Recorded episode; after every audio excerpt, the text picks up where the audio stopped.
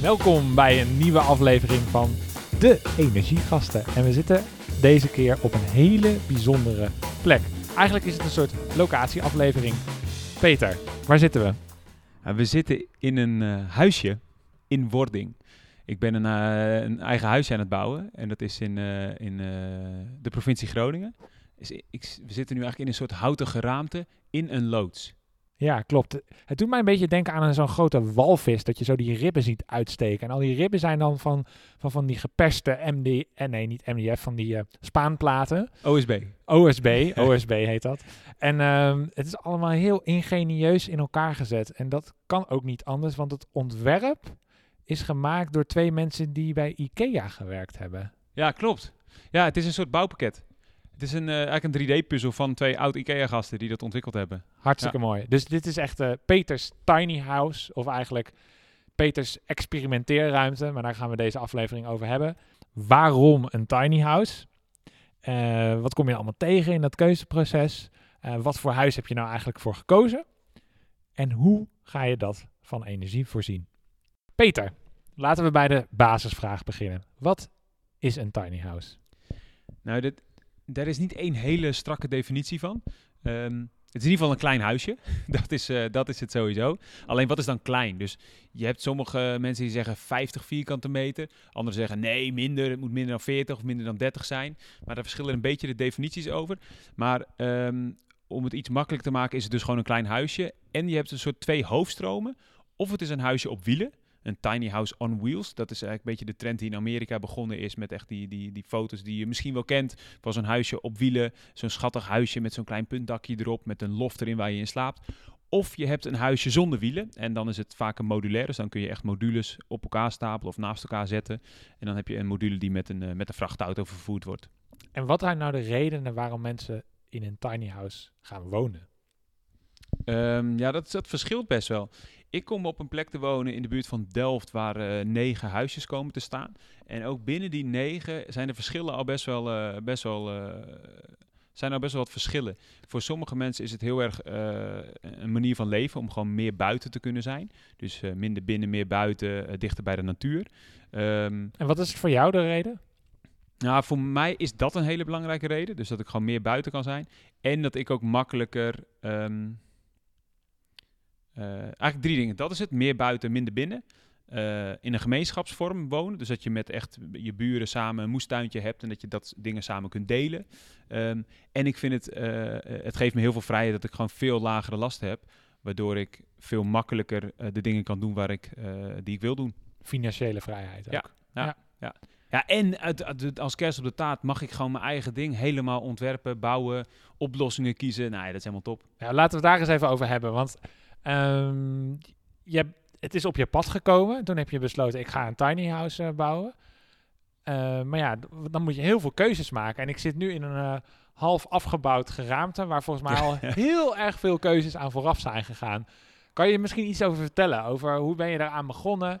Ja. En, eh, en, en waar, welke keuzes je hebt gemaakt. En dan misschien even de basis hè, van wat, gewoon het tiny house systeem als het ware waar je nu voor hebt gekozen. Ja. Hoe, hoe is dat zo gekomen? Nou, de, de, ik denk dat de allereerste keuze is voor mij echt al een paar jaar geleden. Want toen eh, was ik bij iemand op bezoek die in een camper eh, woonde. Toen eh, zo'n zo'n T4'tje. En eh, Volkswagen T4. ja, ja. Peter heeft er een, ik heb er een. Ja. dat, dat snappen we. Ja.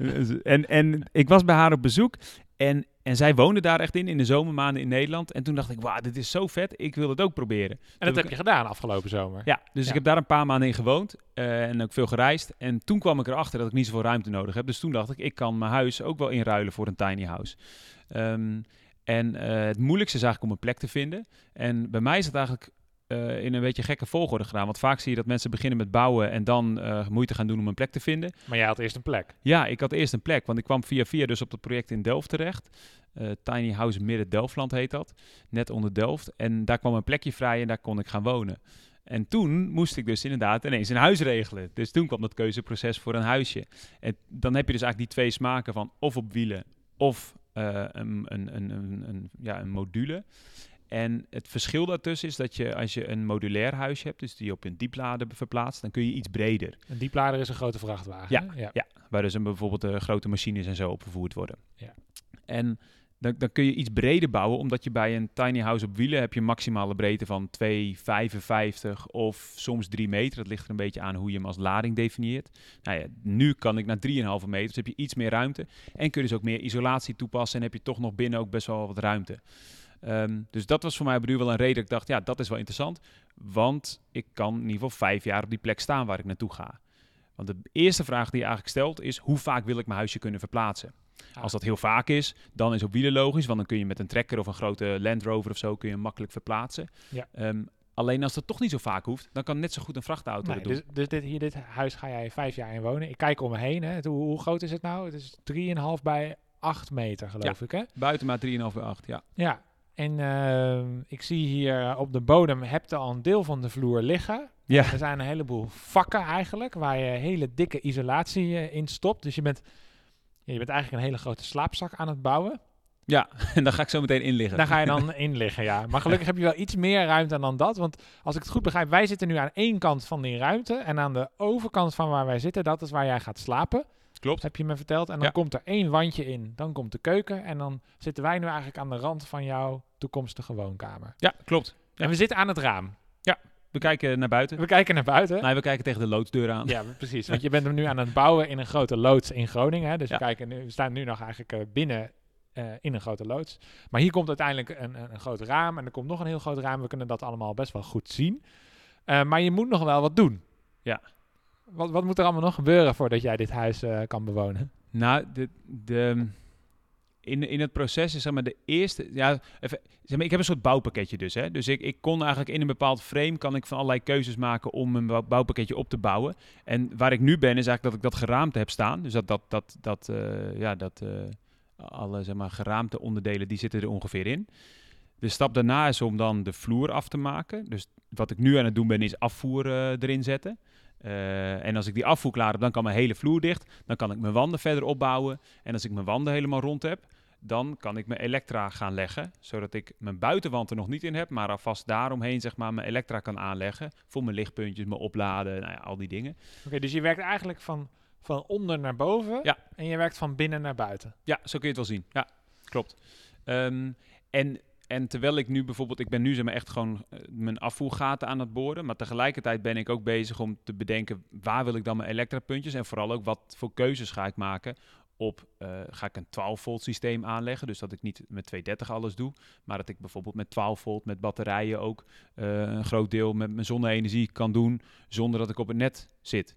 Ik zit wel op het net, maar dat ik bijvoorbeeld als ik hem ergens anders een keer neerzet, dat ik dan ook alleen uh, uh, met mijn eigen zonne-energie zou kunnen. Ja, want dat is ook een belangrijke keuze geweest. Hè? Van welke infrastructuur maak je gebruik? Want je hebt natuurlijk riolering, je hebt water, ja. je hebt gas en je hebt elektra. Dat zijn eigenlijk de opties waar je eventueel op aan zou kunnen sluiten. Ja.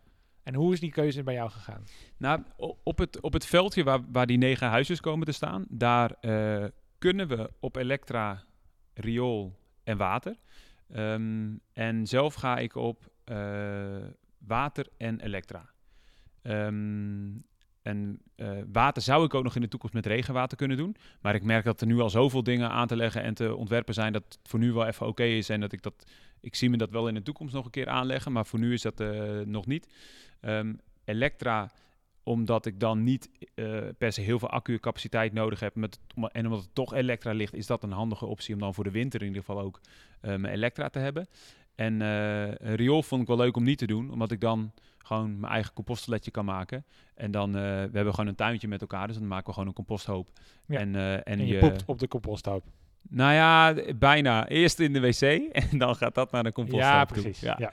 En mijn, mijn, mijn, grijze water, zeg maar, of hoe noem het jij, je, je afvalwater, dat gaat dan naar een Helofite filter in het hele filter. Dat is een soort riet, hè, geloof ik. Ja. En daarin wordt het dan gefilterd uh, uh, om het weer schoon te hebben en in, de, in, ieder geval in de tuin te kunnen gebruiken. Of ook echt als drinkwater. Dan. Nou, dat, je, je, in principe kan je het ook zo ver doen dat je het weer echt zou kunnen drinken. Uh, maar het is meer een soort tussenstap om het daarna gewoon te lozen op het oppervlaktewater. Ja. Oké, okay, dus ik begrijp dat je voor een deel nog van de voorzieningen gebruik maakt die er zijn. En voor een deel ga je al helemaal off the grid. Ja. En um, ik wil natuurlijk met jou doorpraten over dat energiesysteem. Maar voordat we daarnaar uh, uh, over gaan praten, toch nog iets meer even over de, de materialen. Want dat is toch wel echt heel bijzonder wat ik hier omheen zie. Ik zie allemaal hoekjes die heel slim uitgezaagd zijn. En het past allemaal precies in elkaar. En ook die vloerplaten bijvoorbeeld. De ene vloerplaat die past weer als een puzzelstukje precies in de andere. En, en zodat je eigenlijk elke keer weer kan doorbouwen en dat de ene plaat in de andere haakt. Het ziet er echt heel erg ingenieus uit. En dat klopt, hè, Peter? Want dit is het, dat is het speciale volgens mij van, van, van dit eh, tiny house systeem. Kan je daar iets meer over vertellen? Ja, wat er eigenlijk gebeurd is, die, die, die, die bedenken ervan, en zijn compagnons zijn met z'n tweeën, Bernard en Joop. Die, En eh, hoe heet een bedrijf eigenlijk? Een Mindful Homes heet dat. Mindful Homes. Ja. En eh, zij werkten, of een ervan werkte er ook nog, maar zij werkten allebei bij IKEA. Mhm. En daar zagen ze natuurlijk al die ja, IKEA-spullen spullen om zich heen. En, en een daarvan, Bernard, die woont zelf ook in een eh, tiny house. En die kwam toen op het idee om, ehm, om dat puzzelstuk idee, dat je het zelf in elkaar kan zetten. Dus als klant kun je gewoon een bouwpakket halen en dat zelf in elkaar zetten. Dat idee hebben ze, eh, eh, proberen ze eigenlijk in een, in een tiny house te zetten. Ehm, en hoe ze dat gedaan hebben, is dat ze eigenlijk een standaard bouwmateriaal gekozen hebben, OSB. Oriented Strand Board staat dat geloof ik voor. Dat zijn Ja, gewoon, je ja, ziet echt een soort houtvlokken die geperst zijn in een plaat. hè? ja, Zo ziet precies. Er zit, zit wat lijm bij in en het wordt echt in een plaat geperst. En, en je hebt de verschillende smaken OSB. En zeg maar, hoe, hoe, hoe hoger het cijfer, hoe, hoe sterker het eigenlijk is. En van 1 tot met 4. Dit is een OSB 4, dus het is sterk OSB, wat je ook echt voor constructieve dingen kunt gebruiken. Mhm. En eh, wat heb je dan? Je hebt eigenlijk een, een basisplaat van, wat is het, 280 bij eh, anderhalve meter of zo, of 1,20 of zo. 244 bij 122. Ja, alleen die Denk- 244 is iets langer. Dus het is iets... Het is dus iets langer dan een standaardplaat. Ja, ja. En, ehm, en die standaardplaat gooi je in een CNC-freesmachine. En die freesmachine, die maakt er dan puzzelstukjes van. Ja. En die puzzelstukjes, die zijn ontworpen in een model eh, die dit geraamte vormt. Ja, en, en, en die, zo'n CNC-freesmachine, dat is eigenlijk een geautomatiseerde boor, hè? Dat, Ja. Zo kan je dit zien. En die, Ja. die kan je, geef je in een computerprogramma, geef je ze een coördinaten geef je mee. En dan gaat hij daar naartoe met de boor. En dan gaat hij gewoon vormpjes gaat hij uitboren. Precies. En dat is wat hij dus plaat voor plaat heeft gedaan. En dus je moet je voorstellen dat dit huis is opgebouwd bij allemaal, uit allemaal vrij dunne platen. 18 mm. 18 mm maar, dus dat kan je gewoon in de bouwmarkt, zou je dat bijna kunnen kopen. Ja. Maar op het moment dat het dus hier iets dikkers nodig is, dan wordt het gewoon gestapeld van verschillende platen. Klopt, dat is, eh, dat is wat je ziet in het geraamte. Want het geraamte, zoals nu plafondliggers liggen daarboven bijvoorbeeld. En je hebt ook vloerliggers. Die zijn of drie of vijf platen breed. En die worden dan eh, ja, weer als puzzelstukjes met slimme verbindingen in elkaar gezet. Schroeven erin. Het idee was om eerst alles van hout te doen. Nou, dat is net niet helemaal gelukt. Want de, constructie, eh, de constructieberekening liet zien dat er toch nog wel wat schroeven nodig waren. Ehm, en eh, dat wordt dan weer in elkaar eh, geschroefd. Dus dan maak je van dat standaard bouwmateriaal weer grotere puzzelstukjes, bredere, langere. Ja, Leuk. Dus je, bent eigenlijk, je hebt eigenlijk je eigen puzzelwoning. Puzzelwoning. Ja, en het grappige is, is dat je dan, dat je dan dus eh, in dat bestaande grid van, van ja, hoe ver je, je liggers bij elkaar vandaan liggen, kun je ramen plaatsen, kun je deuren plaatsen. Dus je hebt, het is eigenlijk een soort standaard bouwpakket waar je heel veel ontwerpvrijheid in hebt. Ja, want jij hebt hier eigenlijk een soort van, nou ik kan niet zo snel tellen, maar iets van tien eh, van, die, van die spanten die staan naast elkaar. En dan kan je bijvoorbeeld een raam kan je of één of twee of drie spanten breed maken. Ja. En, en op die manier kan je eigenlijk, heb je best wel veel vrijheid, zonder dat het ineens heel veel maatwerk wordt. Precies, precies. Ja. Leuk. Oké, dan gaan we het nu over energie hebben. Oké, top. Hoe voorzie jij jouw tiny house van energie? Van elektriciteit, van warmte? Ehm, het elektra-stuk heb ik dus de mogelijkheid voor een eh, netaansluiting. Dus daar, daar ga ik ook wel op aangesloten worden. Eh, wat is het? 32 ampère eh, wordt dat, geloof ik. Ehm, en dat betekent dat ik daardoor al best wel wat keuzevrijheid heb. Omdat ik dan ook bijvoorbeeld dingen als inductie koken eh, kan doen. En ook bijvoorbeeld infraroodverwarming een optie wordt. Ehm, wat ik nu eigenlijk heb, is dat ik eigenlijk een soort van scenariootjes op een rijtje heb gezet. Een aantal variaties. En ik kom er eigenlijk achter dat de mix heel belangrijk is. Dus eh, de mix tussen eh, hoe wil ik verwarmen. Of nee, eigenlijk eerst de behoefte. Hoeveel behoefte heb ik aan eh, eh, verwarming? Hoeveel Mhm. behoefte heb ik aan warm water? Eh, hoeveel behoefte heb ik aan elektriciteit? En daar een soort van mix in vinden. Want op al die drie onderdelen zijn best wel heel veel verschillende smaken. Die als ik voor het een kies ook weer invloed hebben op het ander. Kan je daar een voorbeeld van noemen? Ehm, nou, bijvoorbeeld, ik heb, ik heb een, eh, een apparaat gevonden. Eh, ik was een tijdje geleden op een, eh, op een beurs, de, de, de Solar Solutions duurzaam verwarmd combinatie in, in Haarlemmermeer. Over, waar dus ook duurzame verwarmingsoplossingen stonden. En een van de nieuwe innovaties die er stond, was eh, een, een apparaat van Flamco. Eh, dat is een producent. En die hebben een, een, een, een, een, ja, ze noemen dat een phase-changing material batterij ontwikkeld. Ja, voor thermische accu noemde jij het ook wel, hè? Eigenlijk een, thermische en warmte-accu is het eigenlijk. Dus er zit een soort van zoutoplossing in die van fase verandert door daar elektriciteit in te stoppen. En eh, als je dan weer wilt, dat is dus het opladen. Dat zou dus overdag kunnen als de zon schijnt. Ja. En het Want je hebt zonnepanelen, hè? ja, ik ga zonnepanelen. Op mijn... eh, Die liggen er nog niet op, maar die komen er wel op. Ehm, maar als dus overdag de zon schijnt, gaat die elektriciteit kan direct in die, in die eh, thermische accu. En als ik dan s'avonds bijvoorbeeld ga douchen en ik wil warm douchen, dan kan ik weer ontladen en komt daar warm water uit en verandert die zoutoplossing weer van fase. Ja. Ehm, als ik daarvoor kies, dan moet ik dus weten hoeveel eh, elektra is nodig om die thermische accu op te laden. Heb ik dan genoeg aan mijn zonnepanelen of moet ik dan misschien wel heel veel van het net gaan halen? Ehm, hoe ga ik dat slim aansturen om te zorgen dat daadwerkelijk dat ook op het goede moment gebeurt? Ehm, als ik daar een warm water uithaal, wat is dan mijn warm waterbehoefte? Nou, voor douchen is dat heel makkelijk. Voor douchen heb ik, nou, wat zal het zijn? 5 liter per minuut eh, eh, voor een waterbesparende douchekop. Wil ik een keer 3 minuten douchen, heb ik 15. Nou, zeg ik keer 20 liter nodig als ik ook nog een klein afwasje wil doen. Dat is simpel. Alleen als ik dan bijvoorbeeld kijk naar mijn verwarmingsbehoeften.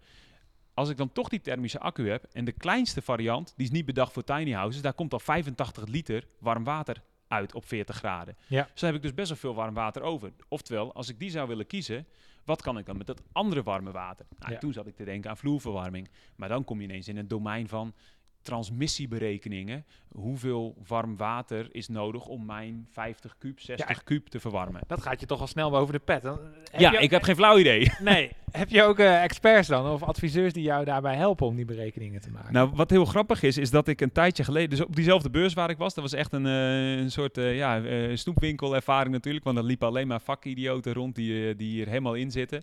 Dus daar heb ik ook al wat rondgevraagd en ik eh, kwam daar eh, eh, Bart van der Bos heet die tegen. Die is, dat is een van de, van de mannen die bij Libra Energy, bij een grote groothandel zit. En hij, eh, hij vond het wel tof wat ik aan het doen was. Dus hij zei tegen mij, ik wil je wel helpen. Dus ik heb hem een beetje als een soort van... eh, eh, Expert, sparringpartner. Precies. Ja. En het leuke is dat het ook heel erg raakt aan wat er in de, in de industrie gebeurt. Want zij zijn van oorsprong een, een meer aan de PV-kant een groothandel. Maar zij zijn nu ook steeds meer naar warmte toe aan het gaan. Dus hij, voor hem is het ook een soort ja, learning by doing Mhm. project. Ja, want dat is wel het leuke in dit huisje, hè? Want het, het komt echt allemaal samen. Het is in het klein, krijg je precies dezelfde vraagstukken die je eigenlijk in het groot ook krijgt. Ja. En als ik jou goed begrijp, dan zeg je eigenlijk...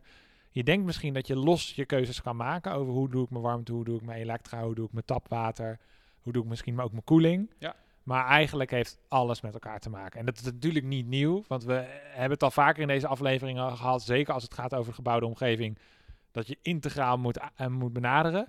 Maar ik zie aan jou dat nu je er met je, met je klusbroek aan met dit huis bezig bent, dat je merkt wat dat nou eigenlijk in de praktijk betekent. Ja, dat, het is echt een verschil. Want ik heb het ook, weet je, warmtepomp hebben wij bijvoorbeeld een keer een aflevering over gehad.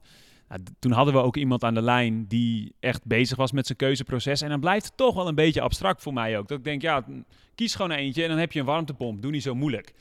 Alleen als je zelf weet, wat zelf echt ervaart dat het allemaal met verschillende dingen te maken heeft. Ik heb hier bijvoorbeeld, kijk ook naar of er misschien een warmtepomp mogelijk is. Maar dan ja, heb je ook kan nog- dat hier? nou, het, het, het, het zou kunnen. Ehm, eh, en ik heb nu eh, contact met iemand die die, die, eh, die, die PVT-panelen ook maakt. Triple Solar heet dat. heet dat Ja, PVT zijn, zijn thermische zonnepanelen. Hè? Ja. Dus en elektra en warmte opleveren. Ja. Ja. En het grappige is dat ze eigenlijk in die zonnepanelen hebben ze ook eigenlijk de soort de airco-unit die je normaal, zeg maar de buitenunit van de warmtepomp, die warmte onttrekt aan de buitenlucht, die hebben ze eigenlijk aan de achterkant van hun PVT-panelen verwerkt ook. Dus ik zou met die panelen zou ik het aan kunnen sluiten op een warmtepomp. Ehm, alleen dan komen er ook weer vragen bij, ja, is het dan eh, is mijn elektra-aansluiting dan groot genoeg om die warmtepomp dan te kunnen draaien? Nou, volgens mij kan dat, maar dat, ja, dat heeft ook weer met zulke dingen te maken. En hoe, als ik dat doe, hoe ga ik dan mijn warme water doen? Daar moet dan wel een, een elektrisch boilertje bij bijvoorbeeld. Ehm, nou ja, allemaal van eh, zulke dingen die dan eh, erbij komen. Ja. Dus je hebt allemaal opties nu. En als ik je goed beluister, zeg je, nou, je bent nu eigenlijk gewoon een aantal scenario's aan het maken. energiescenario's. Ja. En in zo'n scenario staat dan hoe los ik mijn top, tapwater op, hoe los ik mijn verwarming op, hoe los ik mijn koeling op en hoe los ik mijn elektriciteitsbehoefte op. Ja, nou, koeling, ehm, dat, dat is meer een, eh, dat is wel denk ik belangrijk, want ik heb een eh, plat dak, dus dat zal wel nodig zijn, maar dat doe ik vooral door mijn isolatie eigenlijk, dus dat is eigenlijk wel gekozen. Oké, dus die koeling die heb je eigenlijk al groot, die kunnen we er los van zien, maar voor de Ja. rest zitten die dingen er dus in, in zo'n Ja. scenario. Ja. En dan- in die scenario's ben je aan het uitwerken. Hoeveel van die scenario's heb je dan nu? Nou, ik denk een beetje op hoofdlijnen drie. Ik denk dat ik eh, het scenario, eh, ja, ik denk drie scenario's. Ja, alleen er zit ook weer onder. Kan je ze kort even omschrijven? Dus Ja, je hebt het scenario eh, thermische accu, als ik het zo hoor. Ja, dat is een scenario, thermische accu. Dus dan heb ik inderdaad een, een, een, een, een die phase changing material accu, waar ik eh, eh, zonnepanelen, gewoon een PV-panelen gebruik om die elektrisch te voeden. Mhm. En dan daarmee mijn warm water, eigenlijk mijn buffervat al heb, want dat is die thermische accu. En dan misschien in combinatie met vloerverwarming, want anders heb ik wel heel veel capaciteit voor die 25 liter warm water die ik zelf per dag nodig heb. Ja. Ehm, Het tweede scenario? Dat is verwarmen met eh, infraroodpanelen. Ja. En eh, ehm, Hebben we ook een aflevering over gemaakt? Ja, klopt, klopt. En dan eh, ehm, warm water met, ik denk, een elektrische boiler bijvoorbeeld. Of misschien wel een PVT-paneel, dat zou ook nog kunnen. Ja. Dat is een beetje het tweede scenario. En het derde scenario, eh, wat is dat dan eigenlijk? Dat is een goede. Dat is die warmtepomp. Dat is die warmtepomp. Ja. Dat zijn de, ik zit, ik zit, eh, ja, Ja. dat is die warmtepomp, dat klopt. Ja. En wat, er, wat, wat nog een, een, een toevoeging is die zou kunnen bij, eh, bij het scenario van de infraroodpanelen, is om ook een accu te plaatsen. Gewoon een, een normale, ja, wat is normaal, maar Ja. een, eh, een normale accu te plaatsen. Ja, En elektrische, voor elektrische energie accu. ja precies. Gewoon, ja. Ja. Nou, mooi. Het is mij wel duidelijk, Peter. Ik ben heel erg benieuwd. Ik ga er zeker op terugkomen. En volgens mij hebben wij afgesproken om dit een beetje als een soort van eh, eh, moederaflevering te gebruiken. Voor een aantal thema's die jij tegenkomt. Hè? En ik hoorde er al bijvoorbeeld die thermische accu. Ja. Ik ben ontzettend benieuwd hoe dat werkt, hoe dat eruit ziet. Ehm, Isolatie. isolatie hè, is er ook eentje die heel erg tegenkomt. Waar we nog een aflevering aan kunnen gaan wijden. Ja. En dan zullen we eigenlijk elke keer jouw eh, tiny house of Peters experimenteerhuisje gebruiken om nieuwe onderwerpen aan te snijden. En dan gaat het niet, natuurlijk niet alleen over hoe pas je dat toe in tiny houses. Maar dan gaat het er ook over hoe pas je dat überhaupt toe in een gebouwde omgeving. Ja, precies. Dat is, dat is leuk om dat te doen. Want eh, eh, bijvoorbeeld isolatie, om al iets daarover te zeggen. Ik heb bijvoorbeeld een tijdje geleden in gesprek geraakt met iemand die maakt van oud papier, maken zij isolatie. En dat, dat is bijvoorbeeld iets wat echt helemaal cradle to cradle gemaakt kan worden. Nou, dat komen ze ook weer ophalen aan het eind van een levenscyclus. Hoe hou je dan gebruik, of hoe hou je dan rekening met het ontwerp van je gebouw om dat bijvoorbeeld te doen? Kan het ook al in gebouwde omgeving, bestaande bouw? Nou ja, allemaal van zulke vragen die, eh, die inderdaad niet alleen voor mijn eh, ja, speelhuisje zeg maar, eh, gelden, maar ook voor andere plekken. Ja. Ik ben heel erg benieuwd welk van die drie scenario's het gaat worden. Maar als ik je goed begrijp, is eigenlijk het meest spannende. Ja, hoe, hoe, hoe koud ga ik het nou gaan krijgen? Hoeveel warmte heb ik nou precies nodig? Ja, en dat, eh, dat klopt. Want ik heb er natuurlijk nog nooit in gewoond. En ik heb best wel wat isolatie. Ik heb echt 24 centimeter houtvezel Ik zie het, isolatie. het is echt heel erg dik. Maar dan denk ik ook, ja, dat kan je toch gewoon berekenen, Peter? Nou ja, jij misschien niet, maar wel iemand anders. Ja, dus dat is misschien nog wel goed om even uit te zoeken, ja. ja, en ik zit er ook aan te denken om misschien wel eh, gewoon een... een eh, ja, dat is het voordeel van bijvoorbeeld een infraroodpaneel. Die staat best wel hoog op het lijstje, omdat je daar... Ja, je kunt gewoon een paneel één in je huis hangen. En als je daar niet meer redt, ja, dan kun je altijd nog iets anders doen. Precies. Dus de flexibiliteit van de oplossing is ook nog wel een criterium. Hè? Dat is wel handig, ja. Want om nou heel veel, bijvoorbeeld vloerverwarming. Als ik maar 30 dagen per jaar heb die ik überhaupt nodig heb om te verwarmen. Ja, om daar nou vloerverwarming voor aan te leggen voor die 30 dagen per jaar. Ja, Dat is ook niet echt per se, als je het over duurzaamheid hebt, de meest handige oplossing. ik snap het.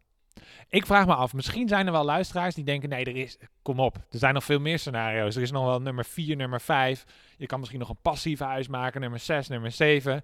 Laat het ons weten. Als jij andere ideeën hebt over hoe Peter zijn tiny house kan voorzien van warmte en elektriciteit, stuur ons gewoon even een mailtje of eh, een Facebookje of eh, hoe je ons ook kan vinden. En ehm, Wat is dat mailadres van de energiegasten? info at energiegasten.nl Ja, dat zou helemaal goed zijn. Ik eh, ben heel benieuwd wat daar nog uitkomt. Want ik merk dat mensen het super leuk vinden om mee te denken. Eh, dus eh, ja, stuur vooral door als je tips hebt. Ja. Mooi. En wil je nou zelf in een tiny house wonen? Wat moet je dan eigenlijk doen, Peter? Jij, je kunt... De twee dingen zijn belangrijk. Een huisje en een plek. En zoals je gehoord hebt, voor mij kan het ook een hele gekke kant op gaan... dat je eerst een plek hebt en dan pas een huisje. Ehm, alleen je kan ook gewoon beginnen met bouwen. Dus dat is een beetje het verschil. Ik hoor de laatste tijd wel veel mensen die hier enthousiast over zijn. Dus ik ben ook wel een beetje bang dat we straks overal loodsen hebben staan in Nederland met mooie huisjes erin, maar niemand heeft een plekje. Ja, dat, dat kan. Wat een, een, een, eh, dat kan. Wat een alternatief dan is, is bijvoorbeeld op een camping. Dat, eh, dat Ah, kan voor, in ieder geval voor een seizoen. Ja. Dus als, als je hem op wielen hebt, dan is dat ook nog wel een reële optie. Want dan kun je hem gewoon weer wegrijden in de winter en dan zet je hem weer ergens anders neer. Precies. Maar gelukkig zijn er ook steeds meer gemeenten hè, die Ja. bijvoorbeeld eh, een stuk grond hebben waarvan ze denken er komt een woonwijk op, maar de komende vijf of de komende tien jaar waarschijnlijk nog niet. Precies. Dus we geven die grond nu vrij voor een aantal mensen om daar te gaan wonen. En dat soort projecten zie je steeds meer en meer. Ja, en wat je ook ziet, die gemeentes zijn van nature een beetje huiverig. Een beetje gezond, eh, ja, risicomijdend, zeg maar. Als zij een andere gemeente zien die zo'n project doen en die dat succesvol doet en die daar ook positieve aandacht mee krijgt en die mensen blij maken en die, ja, waar gewoon echt wat gebeurt, waar levendigheid komt.